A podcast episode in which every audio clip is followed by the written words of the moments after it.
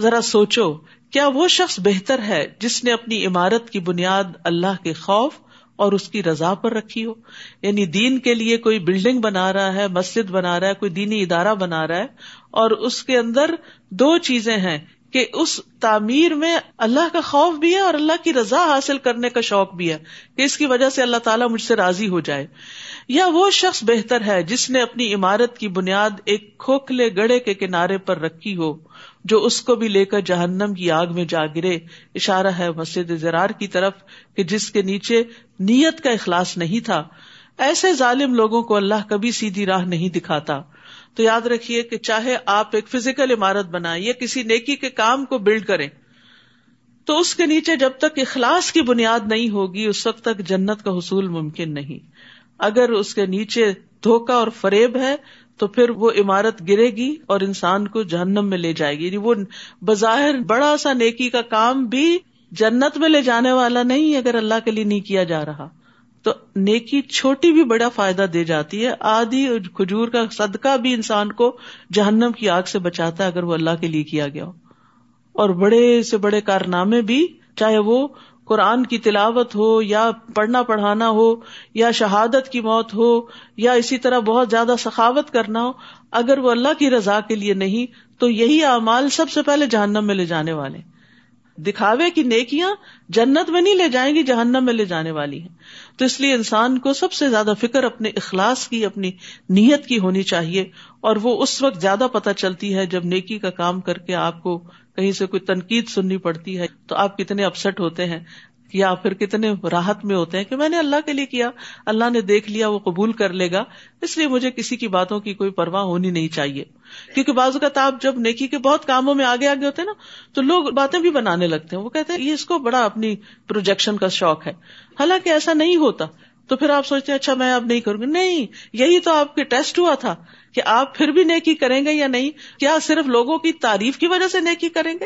یا ان کی تنقید کے باوجود بھی نیکی کے کام نہیں چھوڑیں گے؟ تو یاد رکھیے، کوئی کچھ بھی کرے، جو ٹھان لی ہے وہ ٹھان لی ہے وہ کرنا ہی کرنا ہے، چاہے نتیجہ دنیا میں اس کا کچھ بھی سامنے آتا ہے۔ کیونکہ اللہ کی رضا کے لیے انسان آزمایا جاتا ہے۔ اس سے خود بھی انسان کو پتا چلتا ہے کہ میں بلا یہ کام کیوں کر رہا تھا۔ ورنہ انسان کی بازو ملی جلی سی نیت ہوتی، اتنی خالص نہیں ہوتی، لیکن پھر اس سے کیا ہوتا ہے؟ پتا چل جاتا ہے۔ جب امتحان آتا ہے، آزمائش آتی ہے، تو انسان کو اپنی ورتھ بھی پتا چل جاتی ہے کہ میرے اندر کتنی ثابت قدمی ہے۔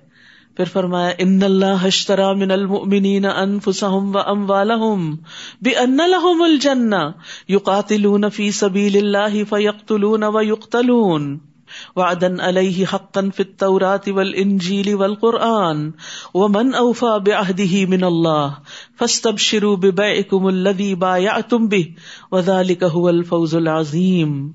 اللہ تعالیٰ نے مومنوں سے ان کی جانیں اور ان کے مال جنت کے بدلے خرید لیے ہیں۔ وہ اللہ کی راہ میں لڑتے ہیں، مارتے بھی ہیں اور مرتے بھی ہیں۔ تورات، انجیل اور قرآن سب کتابوں میں اللہ کے ذمے یہ پختہ وعدہ ہے۔ اللہ سے بڑھ کر اپنے وعدے کو وفا کرنے والا کون ہے؟ لہٰذا اے مسلمانوں، تم نے جو سودا کیا اس پر خوشیاں مناؤ، اور یہی بہت بڑی کامیابی ہے۔ سوچئے، خریدار کون ہے آپ کی جان کا، آپ کے مال کا؟ لینے والا کون ہے؟ کون ہے؟ اللہ۔ اللہ خریدنا چاہتا ہے آپ سے آپ کے جان اور مال۔ کیا آپ اس کی راہ میں دے دیں؟ اور یہ معاہدہ کہاں لکھا ہوا ہے؟ تین کتابوں میں، تورات، انجیل اور قرآن سب میں۔ دنیا کی سب سے بہترین کتابوں میں یہ بات لکھی ہوئی ہے، سب سے سچی کتابوں میں۔ کس کے ذریعے یہ معاہدہ کروایا جا رہا ہے؟ رسول اللہ صلی اللہ علیہ وسلم کے ذریعے۔ اور معاوضہ کیا ہے؟ جنت۔ خریدار بھی بہترین، معاوضہ بھی بہترین۔ جہاں معاہدہ لکھا ہوا وہ بھی بہترین۔ جس کے ذریعے کانٹریکٹ کرایا جا رہا ہے، وہ بھی بہترین۔ یہ ساری چیزیں انتہائی سچی اور انتہائی اوتھینٹک کوئی شک ہے پھر بھی کہ ہم اپنا وقت، اپنی جان، اپنی صلاحیت، اپنی ذہانت، اپنا مال اللہ کے راستے میں نہ لگائے خالص اللہ کے لیے، کیونکہ اس کا بدلہ اللہ نے جنت لکھا۔ اور یہ اللہ کا سودا، انتہائی قیمتی سودا ہے۔ نبی صلی اللہ علیہ وسلم نے فرمایا اللہ ان سلعت اللہ غالیہ خبردار، سن لو، اللہ کا سودا بڑا مہنگا ہے۔ سن لو، بے شک اللہ ان سلعت اللہ الجنہ۔ بے شک اللہ کا سودا جنت ہے۔ تم سے جان اور مال لیتا ہے اور بدلے میں جنت دیتا ہے۔ لیکن یاد رکھیے، جنت ہمارے امال کا سلا نہیں ہو سکتی، ہمارے امال پھر بھی تھوڑے۔ جنت خریدنے کے لیے کافی نہیں، پھر اس کے بعد یہ اللہ کا فضل اور رحمت ہوتی ہے کہ انسان جنت تک پہنچ سکے۔ اس سودا کرنے والوں کی خصوصیات کیا ہوتی ہیں؟ اتائبون توبہ کرنے والی۔ یعنی چھوٹی بڑی غلطی پر ان کو دھڑکا لگا رہتا ہے کہ اللہ تعالیٰ ناراض نہ ہو جائے، کہیں ہمارا کانٹریکٹ منسوخ نہ ہو جائے۔ آپ نے دنیا میں اگر کسی کے ساتھ کبھی کوئی کانٹریکٹ کیا ہو، کوئی بزنس ڈیل کی ہو، تو آپ کو کیا ہوتا ہے کہ کہیں ایسا نہ ہو کہ کوئی ایسے حالات ہو کہ یہ ختم کرنا پڑے بیچ میں۔ تو توبہ کرتے رہتے۔ بار بار اللہ کی طرف رجوع کرتے ہیں۔ اللہ بھی عبادت گزار ہوتے ہیں۔ صرف فرض ادا نہیں کرتے ایکسٹرا نوافل کا بھی اہتمام کرتے ہیں۔ ممکن ہو تو تحجد سلاۃ الدحا نمازوں میں صرف فرض نہیں سنت اور نفل بھی۔ الحمدون ہر حال میں اللہ کا شکر ادا کرتے، تعریف کرتے ہیں۔ اچھے حال میں بھی اور تکلیف دہ حال میں بھی۔ ہر حال میں اللہ سے راضی ہوتے ہیں۔ الحمد للہ الحمد للہ ان کا تکیہ کلام ہوتا ہے۔ سیاحت کرنے والے۔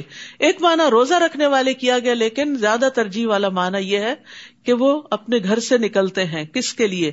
حج اور عمرے کے لیے، علم حاصل کرنے کے لیے، نیکی کے کاموں کے لیے۔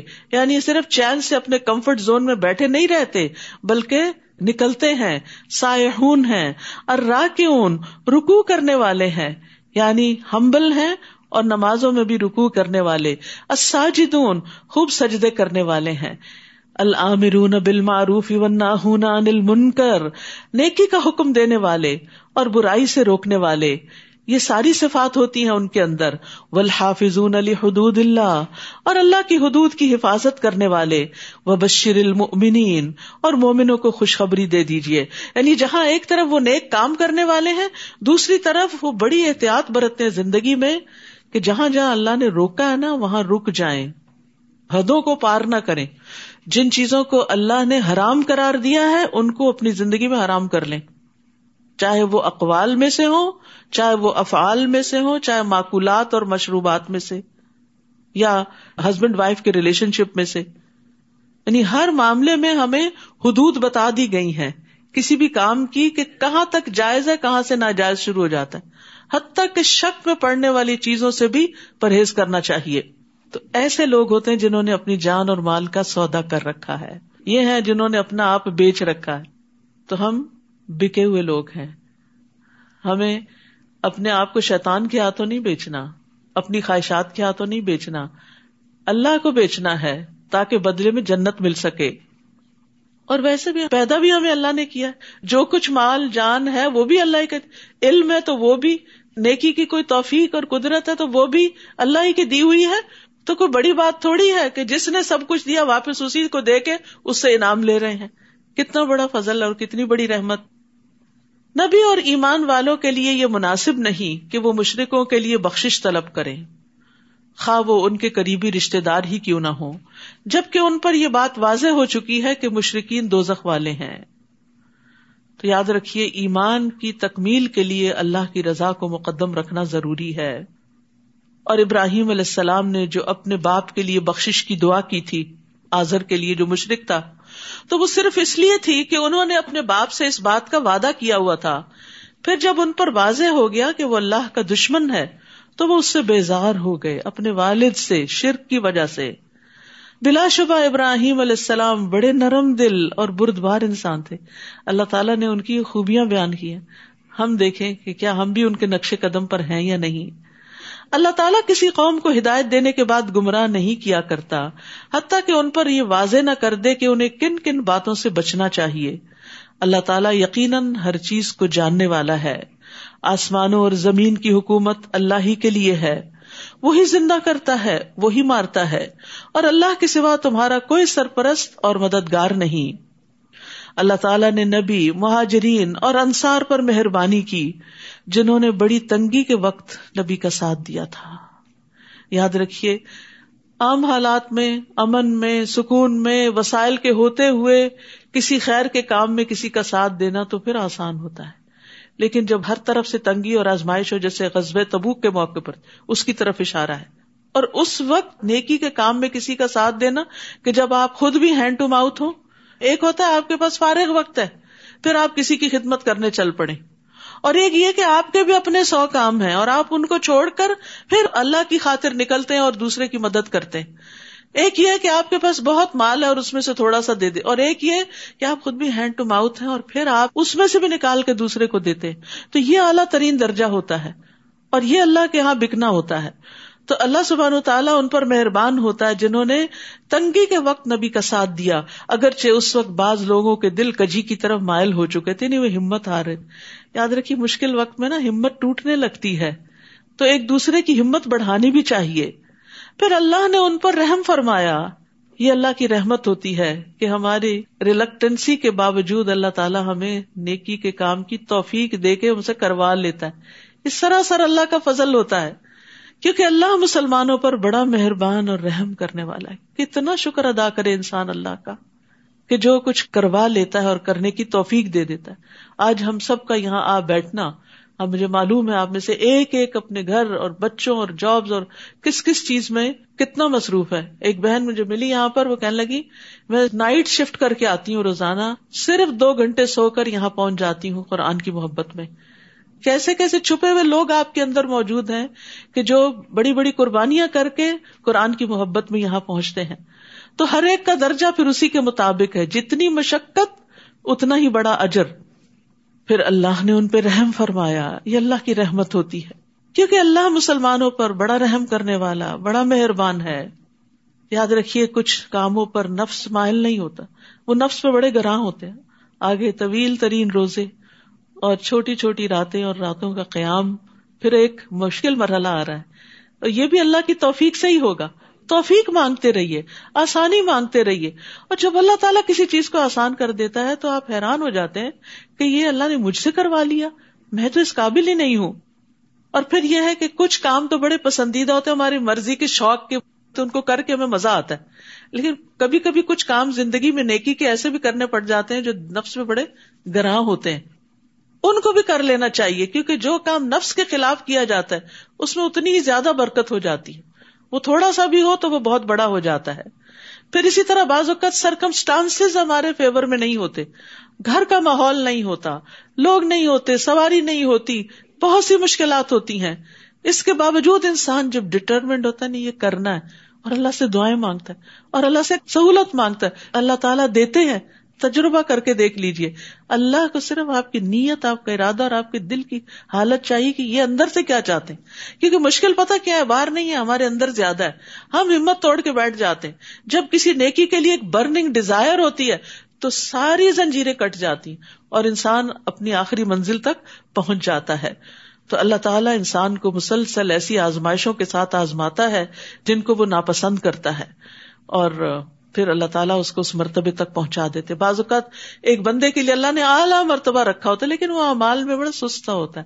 تو اللہ تعالیٰ اس کو کسی امتحان میں ڈال دیتے اور اس آزمائش میں ڈال کر اس کو وہیں پہنچاتے ہیں۔ یہ بھی اللہ کا فضل ہوتا ہے۔ لیکن جب مشکل آتی ہے تو ہم کہتے ہیں، شاید اللہ ہم سے ناراض ہے، یہ شیطان کا وسوسا ہوتا ہے۔ تو اس لیے ہر حال میں الحمدون اور قیامت کے دن بلند مرتبہ والے ہوں گے حمادون، جو ہر حال میں اللہ کی تعریف کرتے ہیں اور اللہ سے مدد مانگتے رہتے ہیں۔ وہ اللہ صلاح ستی الدین خلفو اور ان تین آدمیوں پر بھی مہربانی کی اللہ نے جن کا معاملہ ملتوی رکھا گیا تھا۔ منافقین نے آ کے جھوٹی قسمیں کھائی کچھ اور لوگوں کا معاملہ بھی نبٹ گیا۔ اب تین لوگ ایسے مدینہ میں رہ گئے کہ جنہوں نے بس صرف سستی کے مارے اچھا کل نکلتے ہیں، پرسوں نکلتے ہیں اور پھر فوج بہت آگے نکل گئی اور وہ پیچھے کے پیچھے ہی رہ گئے۔ اور پیچھے رہ کر بھی ان کو بڑی تکلیف ہوتی تھی۔ نبی صلی اللہ علیہ وسلم جب واپس آئے تو منافقین تو جھوٹے ازر کر کے اپنا معاملہ صاف کر کے چل دیے۔ لیکن یہ تین سچے لوگ تھے، انہوں نے جھوٹ نہیں بولا۔ لیکن ان پہ وقتی طور پہ بڑی سخت آزمائش آئی۔ چالیس دن تک سب نے ان سے سوشل بائک آؤٹ کر دیا۔ نبی صلی اللہ علیہ وسلم سمیت کوئی ان سے بات چیت نہیں کرتا تھا اور پھر آخر میں ان کو بھی اللہ نے معاف فرما دیا۔ تو کبھی ایسا بھی ہوتا ہے کہ ہماری غفلت اور کوتا ہمیں کسی مصیبت میں مبتلا کر دیتی ہے تو وہ بھی گناہوں کو دھونے کا ذریعہ ہوتی ہے۔ اور ان تین آدمیوں پر بھی مہربانی کی جن کا معاملہ ملتوی رکھا گیا تھا۔ حتیٰ کہ زمین اپنی فراخی کے باوجود ان پہ تنگ ہو گئی۔ کیونکہ کوئی ان سے بات نہیں کرتا تھا۔ اور ان کی اپنی جانیں بھی تنگ ہو گئی وہ اپنے آپ سے بھی بیزار ہو گئے، کیونکہ سوشل انٹریکشن انسان کی بنیادی ضرورت ہوتی۔ اس کو صبح اٹھتے ہی کسی سے بات چیت کرنے کی ضرورت ہے۔ آپ سوچیے چالیس دن آپ کسی سے بات نہ کریں اور کوئی آپ کے سلام کا جواب بھی نہ دے، تو کتنا مشکل وقت ہوگا۔ یعنی آپ دیکھیں، ہمیں تھکاوٹ ہوتی ہے تنگی ہوتی ہے تکلیف ہوتی ہے خوشی ہوتی ہے ہماری چیز ایکسپریس کرتے ہیں۔ اپنے پیاروں کو بتاتے ہیں، آج یہ ہو گیا، آج وہ، اس سے ہمارا کتارس ہو جاتا ہے۔ لیکن جب کوئی سننے والا ہی نہ ہو، تو غم کے پہاڑ ٹوٹ پڑے ان پر۔ اور انہیں یقین تھا کہ اللہ کے سوا ان کے لیے کوئی جائے پناہ نہیں۔ اگر جھوٹ بولیں گے تو کوئی اور انہیں پناہ نہیں دے گا۔ سچ میں ہی فائدہ ہے۔ اگر جب وقتی طور پر مشکل ہے، پھر اللہ نے ان پر مہربانی کی تاکہ وہ توبہ کریں۔ اللہ تعالیٰ یقیناً توبہ قبول کرنے والا، رحم کرنے والا ہے۔ یا الذین آمنوا اتقوا اللہ وکونوا مع الصادقین۔ اے ایمان والو، اللہ سے ڈرتے رہو اور سچے لوگوں کا ساتھ دو۔ منافقین کا نہیں، جھوٹے لوگوں کا نہیں۔ تعاون البر و تقوا ولا تعاون الاسم والعدوان۔ اہل مدینہ کے لیے اور ان دیہاتیوں کے لیے جو ان کے گرد و نواح میں بستے ہیں، یہ مناسب نہیں کہ وہ جہاد میں رسول اللہ صلی اللہ علیہ وسلم سے پیچھے رہ جائیں۔ یعنی آپ کو تو مشکل وقت میں بھیج دیں کہ وہ دشمنوں سے لڑیں اور خود آرام کریں اور اپنی جانوں کو آپ کی جان سے عزیز تر سمجھیں۔ یہ اس لیے کہ مجاہدین اللہ کی راہ میں پیاس، تھکان، بھوک کی جو مصیبت بھی جھیلتے ہیں، یا کوئی ایسا مقام طے کرتے ہیں جو کافروں کو ناگوار ہو، یا دشمن سے وہ کوئی کامیابی حاصل کرتے ہیں، تو ان کے لیے نیک عمل لکھ دیا جاتا ہے۔ جب انسان اللہ کے راستے میں ہوتا ہے نا، تو ہر چھوٹی بڑی چیز پر اجر لکھا جا رہا ہوتا ہے۔ یعنی انسان اگر وزو کر کے مسجد میں جا بیٹھتا ہے، تو جب تک وہ نماز کا انتظار کرتا ہے، وہ نمازی کی حالت میں گنا جاتا ہے۔ تو جب آپ کسی نیک کام کی نیت کر لیتے ہیں، تو اجر شروع ہو جاتا ہے۔ فی سبیل اللہ نکلتے ہیں، علم حاصل کرنے کے لیے، یا پھر آپ حج اور عمرے کے لیے نکلتے ہیں، آپ گھر سے نکل پڑتے ہیں، سارا راستہ آپ کے لیے وہ نیکی لکھی جاتی ہے، ایک ایک قدم پر۔ اللہ تعالیٰ یقیناً اچھے کام کرنے والوں کے اجر کو ضائع نہیں کرتا۔ لیکن یاد رکھیے، نیک امال کا اجر تھکاوٹ کے مطابق ہے۔ جتنا کسی کام میں آپ اپنے آپ کو زیادہ تھکاتے ہیں، محنت کرتے ہیں، اس کا اجر اتنا ہی زیادہ ہو جاتا بعض اوقات آپ کی بہت بڑی ایفرٹ ہوتی ہے اور آؤٹ پٹ چھوٹا سا ہوتا ہے۔ تو اللہ تعالیٰ یہ نہیں دیکھتا کہ آپ کا آؤٹ پٹ کتنا ہے۔ وہ یہ دیکھتا ہے اس کے پیچھے ایفرٹ کتنی بڑی ہے۔ اسی طرح ایسے لوگ جب ریٹائر بھی ہوتے ہیں تو ان کو پینشن ملتی رہتی ہے۔ یعنی اگر وہ بیمار ہو جائیں یا سفر پر ہوں تو بھی ان کے نام امال میں وہ سارے امال ویسے ہی لکھ دیے جاتے ہیں جو وہ صحت کی حالت میں مستقل طور پر کرتے رہے ہوں۔ اور نیک عمل کی تو نیت پر بھی اجر مل جاتا ہے۔ نبی صلی اللہ علیہ وسلم نے فرمایا، جو اپنے بستر پر آئے، اور اس کی نیت یہ ہو کہ رات کو اٹھ کر نماز پڑھوں گا تحجد پڑھوں گا، پھر اس پہ نیند کا ایسا غلبہ ہوا کہ سوتے سوتے صبح ہو گئی۔ تو اس کو جس عمل کی یعنی تحجد کی اس نیت نے سلا دیا، اس کا بھی ثواب ملے گا۔ وہ نیند بھی اس کے لیے ثواب کا باعث بن گئی۔ وہ تحجد لکھے گئے اور اس کی نیند اس کے رب کی جانب سے اس پر صدقہ ہے۔ یعنی اللہ تعالیٰ اس پر بھی راضی ہے اور اس کو ایک طرح سے سکون دے دیا۔ ضرورت ہوگی انسان کی۔ بازو کا تو ایسا ہوتا ہے نا، انسان بہت تھکا ہوتا ہے۔ اس کے باوجود اس کا شوق ہوتا ہے کہ میں کچھ کر لوں۔ لیکن این کام کرتے وقت آپ کو اونگ آ جاتی۔ آپ بڑے شوق سے مسجد آتے، خطبہ سنیں۔ سنتے سنتے بیچ میں غائب ہو جاتے ہیں۔ تو وہ وقت بھی ثواب کا لکھا جاتا ہے کیونکہ آپ کی نیت کاؤنٹ ہو رہی ہے۔ ولا فکون نفقتن سغیرتم ولا کبیرتن نیز یہ مجاہدین جو بھی تھوڑا یا زیادہ خرچ کرتے ہیں یا کوئی وادی طے کرتے ہیں، تو یہ چیزیں ان کے حق میں لکھ دی جاتی ہیں تاکہ اللہ انہیں ان کے اعمال کا بہتر سلا عطا کرے جو وہ کرتے رہے۔ یعنی چھوٹی بڑی ہر نیکی ان کی قبول ہو جاتی ہے۔ وما کان المؤمنون لینفروا قافا مومنوں کے لیے یہ ممکن نہیں کہ وہ سب کے سبھی نکل کھڑے ہوں۔ غزب تبوک میں تو سب کو نکلنے کا حکم تھا نا، کیونکہ بہت مشکل وقت تھا۔ لیکن یہ حکم ہمیشہ کے لیے باقی نہیں رہا۔ کہ میدان جنگ میں سب کو نہیں نکلنا۔ پھر اور کیا کرنا ہے اگر جہاد فی سبھی اللہ قتال ہی نہیں، کچھ اور کیا ہے؟ پھر علم کا راستہ فی سبھی اللہ ہے۔ پھر ایسا کیوں نہ ہوا کہ ہر فرقے میں سے یعنی ہر خاندان، ہر برادری، ہر علاقے، ہر شہر، گاؤں، قصبے میں سے کچھ لوگ دین میں سمجھ پیدا کرنے کے لیے نکلتے ہیں۔ یعنی ایک ہے فزیکلی اسلام کی سرحدوں کا دفاع اور دوسرا ہے انٹلیکچولی اسلام کا دفاع، اور وہ ہوتا ہے علم حاصل کر کے۔ یعنی سب کو جنگ میں جانے کی ضرورت نہیں، چاہیے یہ کہ کچھ لوگ دین کی سمجھ حاصل کرنے کے لیے نکلیں۔ تاکہ جب وہ ان کی طرف واپس جائیں تو اپنے لوگوں کو برے انجام سے ڈرائیں۔ یعنی ہر علاقے سے کچھ نہ کچھ لوگ مخصوص ہونے چاہیے جو علم میں زیادہ ایکسپرٹیز حاصل کرے اور باقی جو کمیونٹی ہے پھر اس کو سکھائیں۔ اس طرح شاید وہ برے کاموں سے بچتے رہیں، کیونکہ ہر سوسائٹی کے اندر علماء ہونے چاہیے، تاکہ وہ لوگوں کو امر بال معروف اور نئی انل منکر کرتے رہیں۔ اور ویسے بھی ہمارے دین میں عالم کو عابد پر بہت بڑی فضیلت حاصل ہے۔ رسول اللہ صلی اللہ علیہ وسلم کے سامنے دو آدمیوں کا تذکرہ کیا گیا۔ ان میں سے ایک عابد تھا، دوسرا عالم۔ تو آپ نے فرمایا، عالم کی عابد پر اس طرح فضیلت ہے جیسے میری تمہارے ادنا ترین آدمی پر۔ سبحان اللہ یعنی کتنا بڑا گیپ ہے ایک عام مسلمان اور پروفیٹ محمد صلی اللہ علیہ وسلم میں ابو عمار حسین بن حریس کہتے ہیں، میں نے فضیل بن ایاز کو کہتے ہوئے سنا کہ ایسا عالم جو عمل کرنے والا ہے، علم سکھاتا ہے، وہ آسمان کی بادشاہت میں بڑا آدمی پکارا جاتا ہے۔ جیسے دنیا میں بڑے بڑے آدمی ہوتے ہیں نا، تو ایسے ہی وہ علم سکھانے والا جو عمل بھی کرے، وہ آسمانوں میں بہت بڑا شمار ہوتا ہے۔ تو آپ خود سوچیے کہ ایک وہ اسٹیٹس ہے جو دنیا میں انسان کو ملے، اور ایک وہ ہے جو آخرت میں ملے، لیکن وہ عمل کے ساتھ ملتا ہے اور آسمانوں پر ملے۔ زمین کے مقابلے میں آسمان تو آسمان ہی ہے، اور آسمانوں پر جو مخلوق ہے وہ زمین والوں سے افضل ہے۔ تو انسان کو ہمیشہ بڑے درجوں کی تمنا رکھنی چاہیے، علم کے لیے وقت ضرور نکالنا چاہیے، اور اس میں ہر روز اضافہ ہونا چاہیے۔ نبی صلی اللہ علیہ وسلم کو جس چیز کی دعا سکھائی گئی، وہ مال و دولت کے حصول کی نہیں تھی، رب زدنی علم تھی۔ کہ اللہ میرا علم زیادہ کر دے۔ اور پھر علم کے ساتھ ساتھ عمل میں بھی آگے بڑھے انسان، تب علم کا فائدہ ہوتا ہے۔ یاد رکھیے، علم سکھانے والے کے لیے ساری مخلوقات دعائیں کرتی ہیں۔ رسول اللہ صلی اللہ علیہ وسلم نے فرمایا، یقیناً اللہ، فرشتے اور تمام اہل زمین و آسمان یہاں تک کہ چونٹی اپنے سوراخ میں مچھلیاں بھی اس شخص کے لیے دعائیں خیر کرتی ہیں۔ اللہ کی رحمت نازل ہوتی ہے جو لوگوں کو بھلائی کی باتیں سکھاتا ہے۔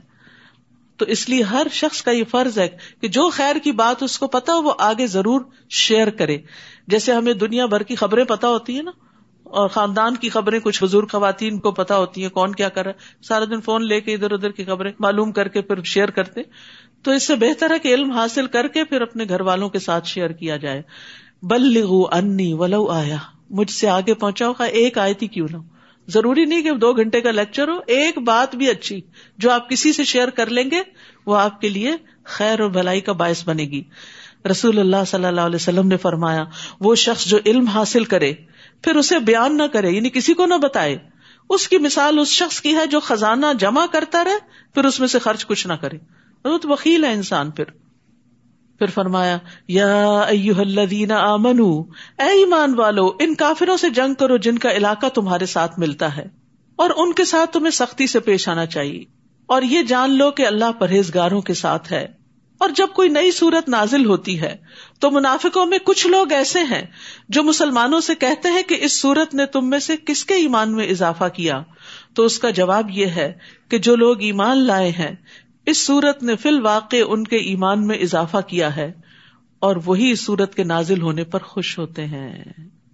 یاد رکھیے، قرآن پڑھ کر مومن کا ایمان بڑھتا ہے، منافق کا نفاق بڑھتا ہے۔ تو ہمیں سوچنا چاہیے کہ پھر ہم کس صف میں شامل ہیں؟ یعنی منافقین ایک دوسرے سے کہتے ہیں کس کا ایمان بڑا ہے اور دوسرے ہنسی مذاق میں ٹالتے ہیں۔ یعنی قرآن کو اس کے مرتبے سے گراتے ہیں۔ لیکن ایمان والوں کے پاس جب قرآن کی کوئی بات پہنچتی ہے تو ان کا ایمان اور بڑھ جاتا ہے۔ اور قرآن سے ایمان میں اضافہ ہوتا ہے۔ تین باتیں جس میں ہو اللہ اس کے دل کو ایمان سے بھر دیتا ہے۔ عالم کی صحبت، قرآن کی تلاوت اور روزے رکھنا۔ وہ ام الدین فی قلو بہم مرد ان رہے وہ لوگ جن کے دلوں میں نفاق کی بیماری ہے۔ تو اس صورت نے ان کی پہلی ناپاکی پر مزید ناپاکی کا اضافہ کر دیا اور وہ مرتے دم تک کافر کے کافر ہی رہے۔ یعنی منافقین کو قرآن نے کچھ فائدہ نہ دیا، ان کی خرابیاں اور زیادہ ہوتی رہی تو قرآن کا دل پر اثر نہ ہونا دل کے بیمار ہونے کی علامت ہے۔ کیا وہ یہ نہیں دیکھتے کہ انہیں ہر سال ایک بار یا دو بار کوئی نہ کوئی مصیبت پیش آ جاتی ہے؟ یعنی اللہ تعالیٰ ان پہ آزمائشیں بھیجتے کہ شاید ہوش میں آ جائیں۔ پھر بھی یہ لوگ نہ توبہ کرتے ہیں اور نہ نصیحت قبول کرتے ہیں۔ اور جب کوئی صورت نازل ہوتی ہے تو یہ منافق آنکھوں ہی آنکھوں میں ایک دوسرے کی طرف اشارہ کر کے پوچھتے ہیں، کیا تمہیں کوئی مسلمان تو نہیں دیکھ رہا؟ پھر وہاں سے واپس چلے جاتے ہیں۔ یعنی جب آنکھ اوجل ہوتی ہے تو چپکے سے مجلس سے نکل جاتے ہیں۔ اللہ نے ان کے دلوں کو راہ حق سے پھیر دیا کیونکہ یہ لوگ ہیں ہی ایسے جو کچھ بھی نہیں سمجھتے۔ مجلس میں ہو تب بھی نہیں سمجھتے، نہ آئے تو تب بھی ان کو ہوش نہیں۔ اپنی غلطی کا احساس نہیں۔ لقجا اکم رسول من انفسکم۔ لوگوں تمہارے پاس تمہیں میں سے ایک رسول آیا ہے۔ انسانوں میں سے ہی ہے۔ اے اہل عرب تمہیں میں سے ہے۔ رسول عربی ہے۔ اگر تمہیں کوئی تکلیف پہنچے تو اسے گراں گزرتی ہے۔ سبحان اللہ۔ ایک لیڈر کے اندر یہ کوالٹی بہت زیادہ ہونی چاہیے کہ ساتھیوں میں سے کسی کو کوئی تکلیف ہو تو اس کو بھی تکلیف پہنچے۔ وہ تمہاری فلاح کا حریث ہے۔ یعنی اس کے اندر ایک شدید تڑپ ہے کہ سب لوگ ہدایت پا جائیں۔ مومنوں پر نہایت مہربان اور رحم کرنے والا ہے۔ نبی صلی اللہ علیہ وسلم کی یہ ہرس تھی کہ سب لوگ آگ سے بچ جائیں۔ فرمایا، میری مثال اور لوگوں کی مثال اس شخص کی طرح جس نے آگ روشن کی۔ جب اس کے چاروں طرف روشنی پھیل گئی تو پروانے اور کیڑے مکوڑے جو آگ پر گرتے ہیں اس میں گرنے لگے۔ وہ آدمی ان کو آگ سے دور کرتا ہے، لیکن وہ اس کے قابو میں نہیں آتے، بلکہ آگ میں گرتے رہتے ہیں۔ اسی طرح میں تمہاری کمروں سے پکڑ کر تمہیں آگ سے دور کرتا ہوں اور تم ہو کہ اس میں گرتے جا رہے ہو۔ آپ صلی اللہ علیہ وسلم نے امت کی خاطر اپنے آرام کو ترک کر دیا تھا۔ آپ ان کی تکلیف کا خیال رکھتے تھے۔ رسول اللہ صلی اللہ علیہ وسلم نے فرمایا، میں نماز شروع کرتا ہوں اور میرا ارادہ لمبی نماز پڑھانے کا ہوتا ہے۔ لیکن میں بچے کے رونے کی آواز سنتا ہوں تو میں اس کی والدہ کی تکلیف کی شدت کی وجہ سے نماز چھوٹی کر دیتا ہوں۔ کہ اس کی ماں کو تکلیف نہ ہو۔ کیا ہم بھی دوسروں کے لیے اتنے کیئرنگ ہیں؟ کسی کو تکلیف نہ پہنچے؟ تو ہر وہ شخص جو لیڈرشپ کے مقام پر ہے، اس کو لازمن اس بات کا خیال رکھنا چاہیے کہ اس کے ساتھی کس حال میں ہے کسی تکلیف میں تو نہیں۔ آپ امت کے لیے روتے تھے۔ ان کے لیے دعائیں کرتے تھے۔ ان طول پھر اگر لوگ اعراض برتے ہیں تو ان سے کہہ دیجیے فقل حسبی اللہ اللہ اللہ علیہ توکل تو وہ رب العرش العظیم کہ مجھے میرا اللہ کافی ہے، جس کے سوا کوئی الہ نہیں۔ میں اسی پر بھروسہ کرتا ہوں اور وہ عرش عظیم کا مالک ہے۔ تو یہ کلمہ بڑا اہم کلمہ ہے، پریشانیوں میں کفایت کرنے والا ہے۔ سنن نبی داود کی روایت میں آتا ہے، جس نے صبح شام سات بار یہ پڑھا، اللہ اس کی پریشانیوں میں اس کی کفایت کرے گا۔ اور اگر کوئی آپ پر الزام لگائے یا تکلیف دے، جس کا آپ کے پاس جواب نہ ہو تو بھی حسبی اللہ و نعم الوکیل پڑھے۔